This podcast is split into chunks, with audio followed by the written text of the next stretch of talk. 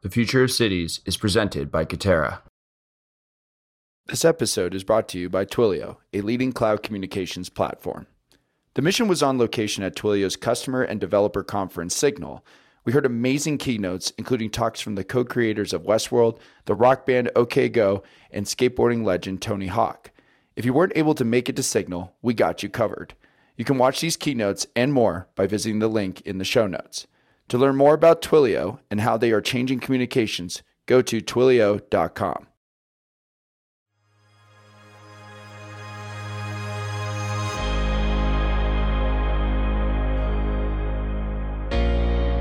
Welcome to the Mission Daily. This week, we are previewing our new podcast, The Future of Cities. In season one of The Future of Cities, we dive deep on subjects affecting how our cities are growing and changing. Each episode includes commentary from industry leading experts, including city planners, technology innovators, government officials, architects, builders, and more. This week on the Mission Daily, we are running the interviews we did for the future of cities in their entirety. Today, we share our interview with Dino Roberts. Dino is a senior director of global workplace and real estate at Slack. Dino talked to us about what the workplace of the future looks like, how to create buildings that make us happier, and why your boss doesn't need a corner office. He also told us why Buffalo, Wyoming is his favorite city. If you like what you are hearing, please subscribe to The Future of Cities on Apple Podcasts or wherever you get your podcasts. Okay, can you share your full name and title? Yeah, Dino Roberts. I am the Senior Director of Global Workplace and Real Estate for Slack. Dino, let's get into the tough questions. We're so excited to have you on today. It's good to be here. What's your favorite city? My favorite city in the world? Yeah. Oh, man. I feel like I'm going to alienate a lot of folks, right? So I'm going to have to say, honestly, Buffalo, Wyoming. Really? Yeah. That's a good one. We haven't yeah. got that one yet. No, no, I, I, doubt you would. I think there's only 4,000 people that live there. We so. just got Bozeman, Montana. Did so. you? Well, that's, I, I, think, you know, I grew up in Montana. And so, I didn't know that. Yeah, yeah, yeah. Bozeman is, uh, Bozeman's the cool kid in Montana, right? So come visit Bozeman in February. We'll see how you're doing. So no, Buffalo, Wyoming. It's this like very authentic town in northeast Wyoming. It's by Sheridan, Wyoming. I my parents used to have a cattle ranch down there. I used to go work there every summer. And like for maybe even what Bozeman wants to be as like a cowboy western town, like Buffalo authentically is. Uh, there's something really interesting about this town where their architecture, their community, their culture all feels like it should be. There's nothing sort of unauthentic about these people, right? Uh, what's interesting too is that Wyoming is this interestingly like ruggedly independent but still progressive community where they put a tremendous amount of resource into public service into community health centers into public gyms but still have this gritty toughness that you'd expect from somebody in the west so i love it buffalo and they make a good burger up there too so bison burger yeah no, I'm not a tourist, buddy. Cattle. Touche. What do you think makes a city great? Oh boy, I think what makes a city great is probably what makes again any community, whether it's a workspace, whether it's a family. I, I think it's it, going back to actually Buffalo. I think it's a shared understanding of what its core values are, right, and what it wants to be authentically, right. I think it's for me as an individual, for me as a family member, for me as a member of a larger team or community. I think I want a thread of continuity in the community that is predictable, dependable, and authentic to who it is and who its history was, right? And again, that doesn't mean 200 years of tradition untouched by progress, but it means that, you know, if it is Buffalo, Wyoming, uh, it's going to continue to hold true to those values that made it this unique place. I think I see as I travel around the world to help scale Slack's offices, I see a lot of like attempts at really bad replication. Like Silicon Valley is Silicon Valley, but then like when I go to Dublin and I hear about Silicon Docks or I go to Boise and I hear about the Silicon Silicon Mountain or New York and the Silicon Alley. I wish they were just their own things. You know, like I love New York for those things that are authentically New York. I don't need it to be Silicon Valley. So yeah, going back to it, I think what makes a great city is a is a deep understanding of who they are, what they are, where they've been, and where they want to go. But there's a thread of continuity that's authentic through all of that.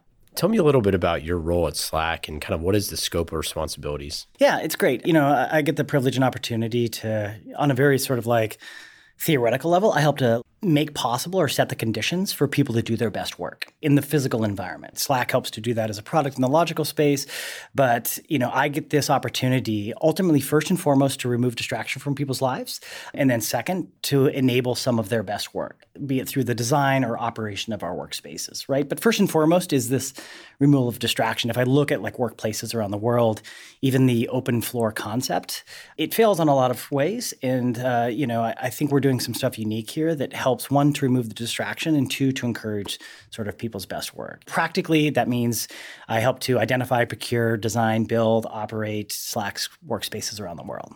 How many Slack workspaces do we have right now? What is the, you know, I don't know what you can share. No, no, um, it's good. No, no. I mean, uh, yeah, so I think we're at 10 locations now globally. You know, we've got expansion opportunities all around the world. I mean, Slack is a, is a product that uniquely has found success equally in the United States as it has in EMEA, as it has in APAC and Japan. And so I think our attempt right now is to really address those markets um, and communities where there's probably the most opportunity for Slack as a product. So we just got the full tour for the listener here. We just got the full tour of the brand new Slack workspace here in San Francisco. Went through just about every floor, not quite every floor, but just about, including the ones that are not yet open to the public. Yes. So it was eye opening. It was extremely interesting. Every single square foot was, square inch is thought out, is planned. Talk to me about the creation of this workspace and really just the creation of workspaces in general. Like, what are you trying to do when you're creating an environment that brings out the best people's work? Sure. I think, you know, again, I'm, I'm going to actually just co-op Slack's like mission, which is to make people's working lives simpler, more productive, and more pleasant. If Slack is trying to do that in the logical space, we're trying to do that in the physical space. What that means for me practically, though, is uh, I'll go back to this idea that we want to attempt to create a space that allows people to do meaningful work right? And meaningful work, surprisingly, is work that is sometimes not distracted, that is collaborative, that can meet the workers' conditions where they need to be, right? So I made comment previously on the open floor plan, right? This is a concept that Herman Miller, you know, created back in the 50s and 60s, and you know we've all, and certainly in tech, have been riding this horse for quite some time. But there's a lot of failures, right? Uh, some acoustic, some distraction. So I think we've done some stuff better in in our workspace to help folks do this meaningful work, and that we give them spaces to do the quality of work where they need to do it. Much like Slack, again, logically helps folks to to sort of like come together in these spaces for either a long term or short term, come to some decisions or project resolution, and then dissolve that space. We physically want that to be manifested in our workspaces around the world. So yeah, for me, I, I think the, the highest attribution for Slack's physical environment is that it's in alignment both with our culture and with our tools that we use, uh, you know, at Slack. One of which is Slack itself, of course. You know, I mean, it's really interesting and kind of a no-brainer. It's like, hey, we we didn't nail it 70 years ago, right? You know, when we when we thought of this floor plan. I mean, I don't know if you're familiar with Eric Ries, kind of says something similar where he's like, you know, we didn't get the uh, company structure right. We just nailed it in 1920 and, right, right, and said, right, no, it's like all these siloed things. But I think it's a really interesting insight because the idea that so many places replicate their employees' work and how different companies are. Like a company like Tesla or like a company that requires, or a, a, software company that requires tons of sales rep versus zero sales rep, a place that has tons of high volume workers. Is that a phrase? High volume workers? I believe that's yeah. yeah, yeah. Yeah, sure. Either way, I made it up. But this idea that each workspace has to conform to the ability that lots of people are going to be working there and those people have individual needs and you know this idea of like we're all kind of unique individuals and we all learn and grow and focus in our own ways but it really is true. And being able to have resources for that is extremely important. How do you kind of like balance those demands and those needs? Sure. I think it you know first and foremost for us it starts with uh, this deep empathy for our workforce right? Which is really interesting. If if we as a global workplace and real estate team put ourselves in the position of our workers as you talked about that you know some of them need different conditions to to do their best work you know how can we, in a very meaningful and authentic way, like match that need where it is, right? While still holding some constraints on the resource and cost. But we see things like, you know, if we look at the modern worker, like the modern knowledge worker, right? And particularly in tech, you know, these folks are are probably at their desks or at least at their laptop for eight to 10 hours a day. Yeah. You know, if, if I, in fact, was employing lumberjacks, I would want them to have the best saws or axes that I could possibly give them. Why would I skimp on their primary work tool? Right. Yes. And so for us, as we look at our employees, how we best enable their work, it would be silly for us if we had an employee that wanted a, a specialized keyboard or that wanted a certain type of chair or that needed a little bit more acoustical accommodation. Like, it would be ridiculous if we didn't meet that need where it is. Now, if somebody wants a cotton candy machine and a you know curly slide from one floor to the other, well, that's that's absurd. So, uh, one of my favorite quotes is it kind of goes back to some of your earlier questions about the future of cities. Is Winston Churchill? He said, like, you know, we build buildings thereafter they build us right? and it's you know a pretty like pretty nascent quote in that it's this idea that as much as we affect the architecture and design, it, every day thereafter will affect us. It'll affect our demeanor, our culture, how we interact, how we work.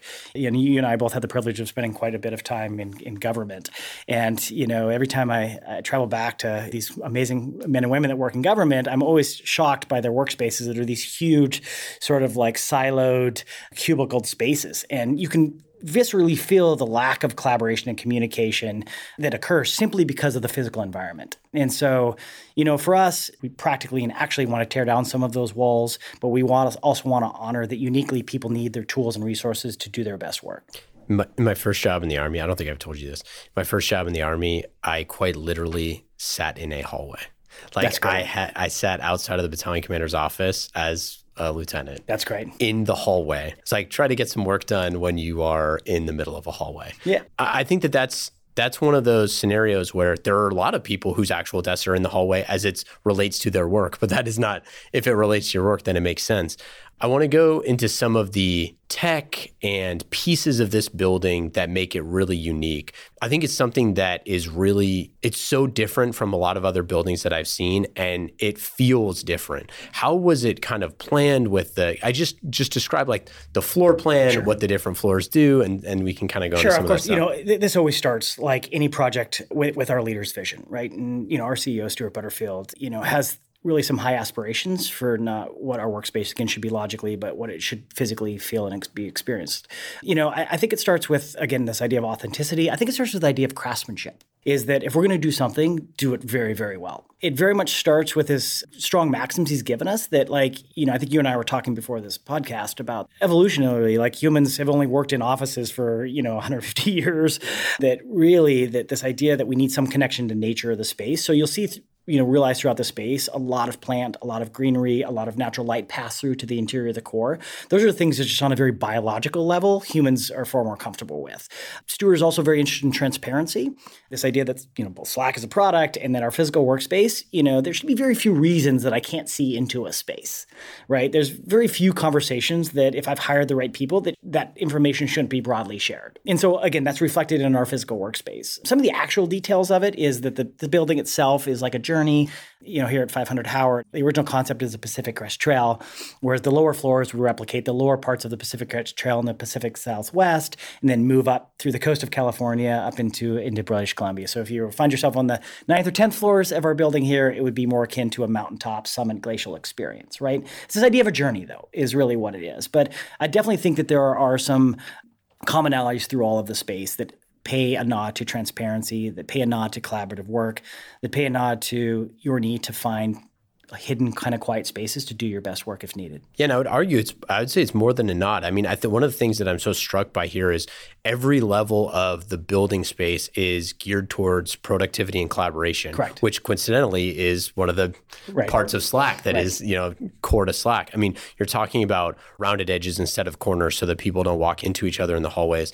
These are the type of things that I think, like you said, are engineered and they're engineered so that the people inside can do their best work. What do you think the returns on something like this are? Like, there's not a lot of buildings that are built like this. There's right. not a lot of office spaces that are built like this. But I think that looking forward to the future cities and the future of where we work and how we work, I think that stuff like this, having natural greenery, having elements of nature, having wood, things that are part of the human condition that have been that way for 100,000 years, are really important, but like, what is the return on that? Yeah. What is like, what do you think this looks like going forward? Yeah. So, uh, you know, going back to this future cities thing, or even the history of cities, I'm always remarked when I go back to, I'm originally again from Helena, Montana, right? It's this amazing sort of like gold mining town that there's these amazing historical buildings in there that were built during the gold rush of the late 1800s and through the early 1900s. And these beautiful, ode to like granite and like craftsmanship. And then we entered this period in this country where our cities and our buildings became just grossly functional, right? Probably the pinnacle of that utilitarianism would be probably in like the 70s, right? These terribly designed government office buildings that were just fully maximized for, you know, headcount and not for comfort or pleasure. And so I think that you ask what the return on that is. And again, I go back to this analogy of these cities is that like you know, what is the return on those amazing iconic buildings that these amazing women and men of a century ago envisioned?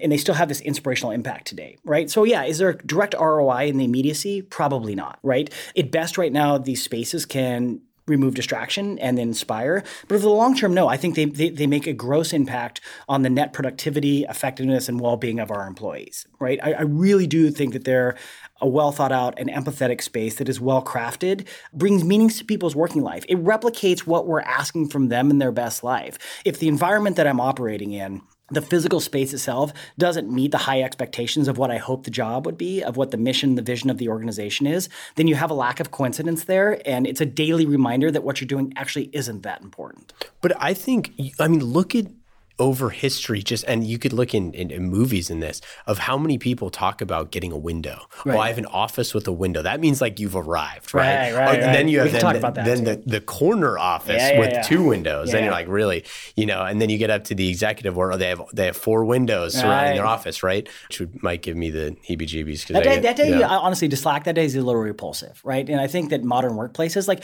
you don't have to by your physical alignment and hierarchy and structure remind me who my boss is. Absolutely. I perfectly know. It's it, again, it's it's a gross insult to the motivation and good work of humans. Like I know who my boss's boss is, and so our space doesn't have to smack of that right? Like every time I hear that somebody has an executive bathroom or an executive floor, it's just it just it almost like makes me cringe a little bit. It's just it's such an old idea. It is such a hierarchical structure, and it certainly doesn't empower people. It, it starts with a premise of I would even say fear, right? That like, you know, in the physical manifestation of our space, you are literally put in a place where you're reminded daily of how unimportant the work is that you're doing it calls back to like the you know the officers quarters or the things yeah. like that or like the officers mess. Like that was one of the things that i always thought i was like i was never in the navy but i was always like eh, it's kind of weird. It's uncomfortable. Yeah it's, yeah it's interesting you know again, you have a better military, chef and you coming better... from the military you know as, as we approach each other in our daily duties you're always you can physically see by their rank structure and the outfit they're wearing like you know who you would need to pay deference to and, and be subordinate to so. What do you think about corporate campuses and this idea of having the people around you working versus the idea of like co-working spaces and sure. how do these affect how do these like kind of two ideas uh, do you think they're like at odds with each other or do you think that putting these things all around each other going forward are things that can be complementary and can increase the flow of different employees and different people working in and around each other. Yeah, it's interesting. So I, I kind of want to segment this into yeah. two spaces. First of all, the idea of what the you know our sort of siloed corporate campus experience would be like. I think Slack is doing some things. We believe some things that like you know I was sharing with you that we in our old office we literally used to have a sign that said "Work hard and go home." Right? we want people to come here and do their best work of their lives, but we think that's eight hours a day. You know, nine if it's a busy day. But we want you to go do those other things things. Like we don't want you to eat all of your meals here. We don't have game rooms with ping pong tables and life size Jenga and you know ironic beanbag chairs. We we think go go play elsewhere right? Like go do those meaningful things in other places. This isn't your life, this is your workspace, right? And so for us, I think we're cutting a different path than maybe some of our, our tech peers out there in sort of the amenities and benefits that we offer our folks. We're going to offer you the opportunity to come work on a great product in a great environment that's well crafted, well designed, hit you with those amenities that will help you be more productive and impactful but then everything else we, we think we should do elsewhere. Now, to this idea of co-location, right? This is really an interesting concept in commercial real estate. WeWork in galvanized and common ground, some of these like larger name spaces by Regus are really challenging sort of like what is the corporate campus and what does this corporate feel? And one of their selling points is come do your work in a space that is proximate to other you know emerging technologies other companies this shared communal knowledge right it's interesting for me right now, right? It's uh, is I've been to quite a few of these spaces. I mean, from a commercial side, they offer some flexibility and like risk exposure that we don't have to assume. We don't have to dump a lot into capex. But to that deeper mission of of making their workspaces more collaborative and knowledge sharing, I think we're getting there, but we're not quite there yet, right? And, yeah, and I think that the the thing that people miss about this sometimes is just the nuance of the size of your organization dictates many things. Like Yes. one of the things when we talked to WeWork, I think it was like 17% of WeWork members survive an extra year. What I forget the stat off the top of my head, but the idea of if you're a certain size, Right.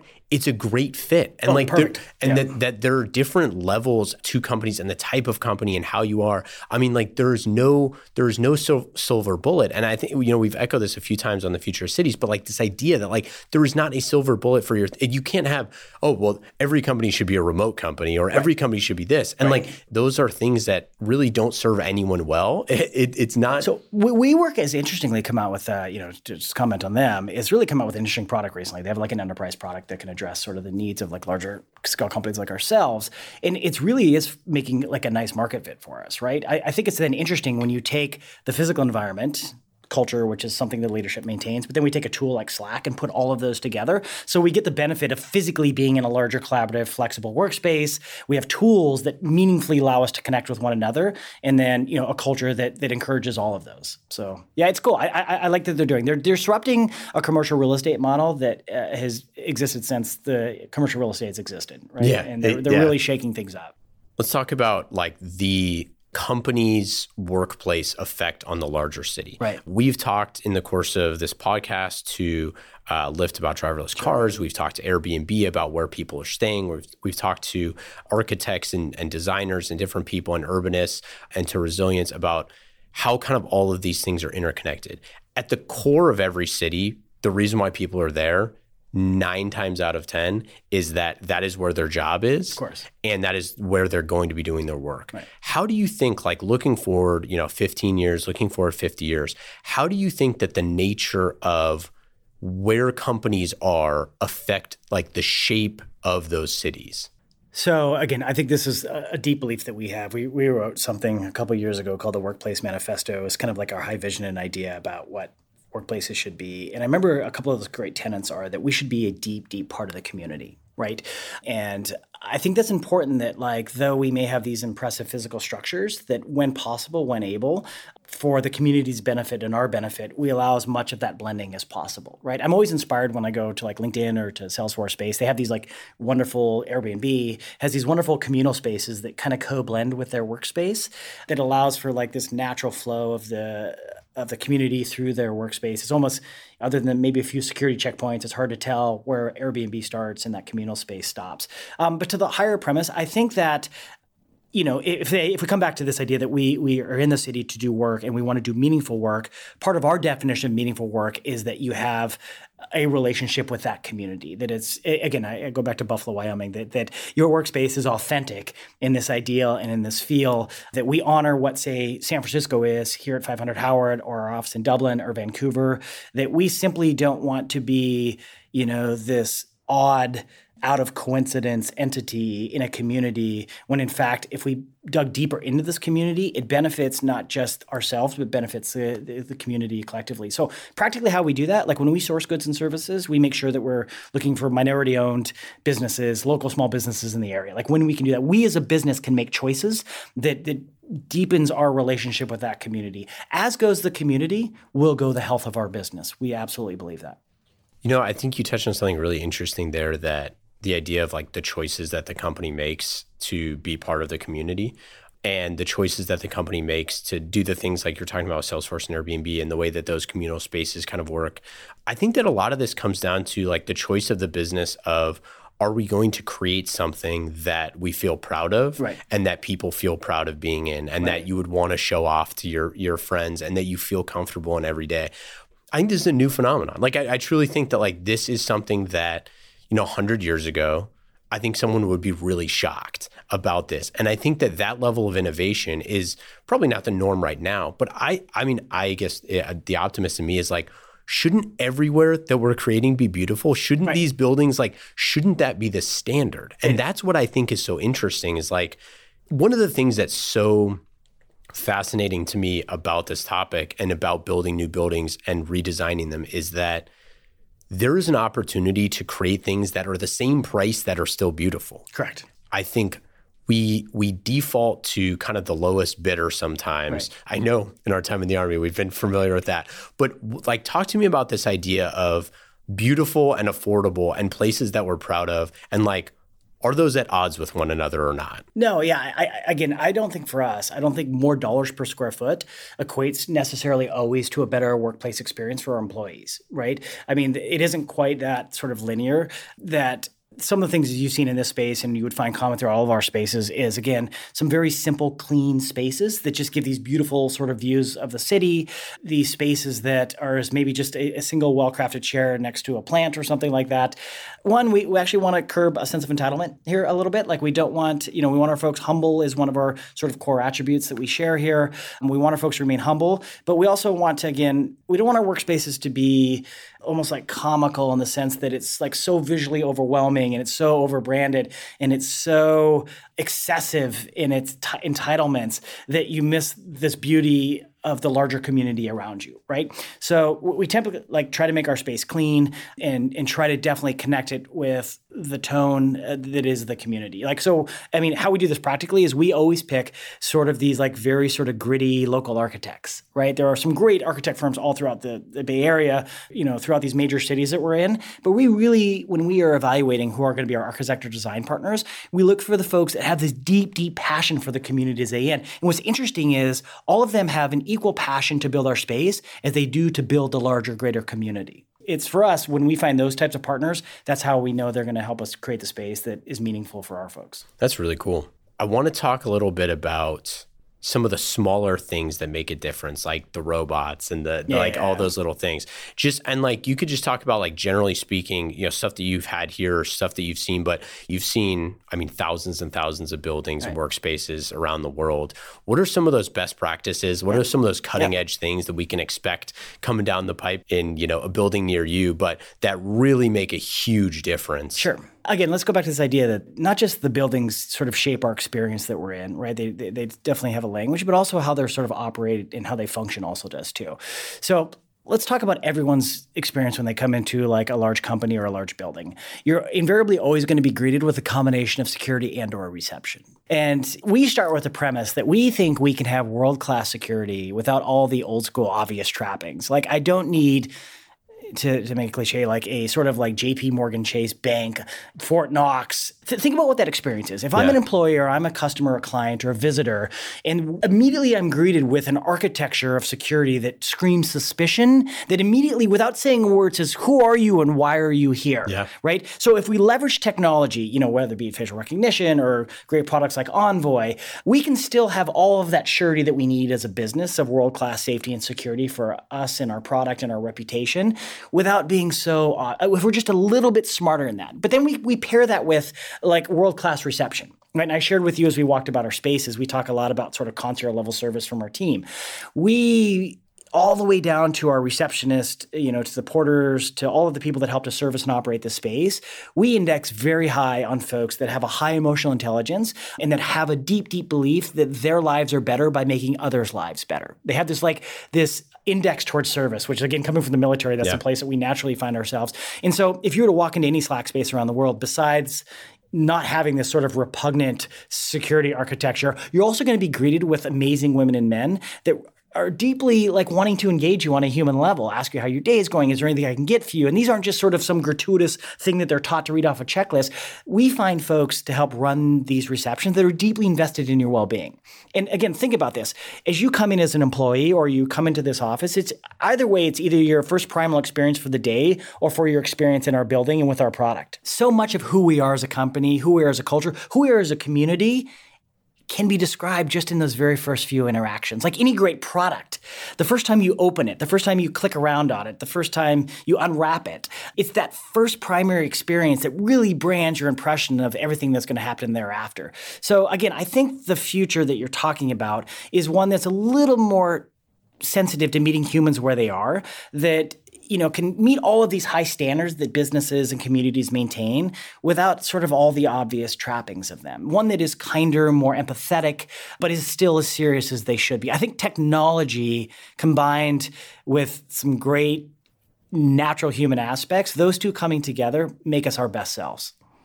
Yeah, I, I, I love that. And I can say that, you know, what it feels like to me is just a baseline level of trust right. of everyone who comes in the building. And when you feel like you're being trusted, magical things happen. Yeah, right? imagine what can happen, right? And and I think that that's one of the things that strikes me as maybe an aspirational way forward for other organizations to see of like, hey, you know, maybe we should put a little bit more trust in employees to have a vending machine that has you know computers and mouse pads in it that right. you just trust people to do things. yeah, they're, they're, they're going to ask for them. I'm going to give them to them anyway, right? Yeah. So uh, yeah, and I think even to the larger thing of cities, like how does this expand to cities? Like you know, you know, coming from so many years in the military, working with like law enforcement and stuff. I mean, you would find that there's always a disconnect with you know governments and cities and, and citizens There's usually a trust gap in there right and it's you know it's the government again as we've worked in particularly cities in their governance, every rule and everything they build is for the one bad incident that might have happened five years ago. Mm-hmm. So again, it starts with a, a, a, relationship of I don't trust you. But now you look at some effective communities where law enforcement has gained the trust of the community, where the city plan, and it all starts with those folks listening and understanding and assuming good intent to start with. Right? Yeah, I love that. Let's do the lightning round. Are you ready? Yes, sir. Please. What app are you using on your phone that's the most fun? Surfline. Favorite time saving tool? Favorite time to that has to be I'm sorry, but Slack probably. Yeah. Like it's just you know again just because I don't have to pound out these huge like dear Bob salutation salutation body body body very respectfully like it, the, the, speed of communication and decision making is just so much quicker. It's so uh, it's great. We use it every day at the mission. Favorite podcast? I think uh, you know how I built this is great. Yeah, yeah. Favorite recent book you've read? This is almost cliche, but I've been so late to read it. Was Outliers? oh yeah, Gladwell, right? It's great. Mandatory. But yeah, um, I'm always most moved by the last book I read. So, yeah, no, I know, me give, too. Give me a week, and I'll, I'll tell you the, the last book I just read is impactful. So, yeah, that's, yeah. I, that's what I'm too. Favorite content or show that you're watching? yeah, I'm intrigued. Uh, this is going to seem obvious given my Montana roots, but Yellowstone with Kevin Costner. Oh, it is. Yeah, it's this like it it's like it's like our version of Dynasty or Dallas, right? so this is like romantic, sort of like ranch life, but it's, it's really cool because it is talking about the intersections of some some tough community issues that I grew up with in Montana. It is tribal politics, meaning land ownership, meaning gas and oil, meaning like ranchers, yeah. and so it's it's been really interesting. I, I grew up in all of those environs, so it's been cool. If Favorite one day getaway in the Bay Area? I'm have to say Half Moon Half Moon Bay. Yeah. What part of the future cities are you most excited about? I'm most excited again. It's kind of this idea of this convergence of like the tools that we use to operate our lives. I mean, uh, with you know the spaces that we're in and the architecture that we exist and the culture that we have. And I think if all of those could co- combine and come together, I think they would free people to be their most authentic selves right? I think it's when a community's best. I think it's when a city's best. I think it's when a team, a company, an individual are best. When folks can fully express or thrive their best attributes and impact not just themselves but the community around them. I think it's. I mean, I think that's a, a great point, and I think that I think with the rise of you know millennials, which I, I, I generally hate the word millennials. I yeah, just think it's like there's like, oh, congrats, it's young people, or it's like people of an age. Right. It's like, oh, millennials do this. Like eh, people in their late twenties do that every every t- every ten years. The people in their late twenties yeah, do stuff. No, but I think it's I think that like the rise of like authenticity is something that requiring that from society, I think is, is a really cool. I think it's going to be the future. Yeah, I think great cities and great communities will realize, you know, the best talents of all of their citizens. We'll remove the roadblocks, the constructs, uh, the physical manifestations that that keep us from being our best selves. Final question. Yeah. So a society grows great when old people plant trees whose shade they shall never sit in. So what's Slack doing to plant trees? Wow, it's good. You know, I mean, we were talking a little bit before this that like you know, Slack as a product is, you know, revolutionary in so many ways, right? It is increasingly transparent. It meets the worker where they need to be. It provides for speed of decision and collaboration and transparency that's sort of unprecedented right now, right? I think the seeds that we're planting, and I don't want to step my bounds here, but I think the seeds that we're planting are ones that, much like I just gave in the previous answer, that allows people the space and ability to communicate their best ideas, their most meaningful work into something that makes an impact for them in their companies, in their organizations. I mean, the most precious thing that we have is our time and right. things that save our time. I mean, I think we as a society don't value that enough. Right. We talked earlier about advertising right. and if you're looking at like, hey, things that every 30 minutes take eight minutes of your life, like probably not great. probably not great. Probably yeah. not great. All right. Any other any other final thoughts or any stuff that kind of we missed? No, I think we're having fun doing this. I think that uh, you know, Slack believes that it's its ultimate success is going to be solving the real problems for our customers and our clients around the world. That like we deeply need to understand the operating environments in which they're making decisions, how they're collaborating. You know, I think for all of us, if we're going to spend these eight to 10 hours a day at work where we'd rather be with friends or family or doing something else, how can we make that experience a little kinder, a little simpler, a little more pleasant, and certainly a little more productive? Well said. Yep. Thanks so Thank much, you. Sir. Appreciate it.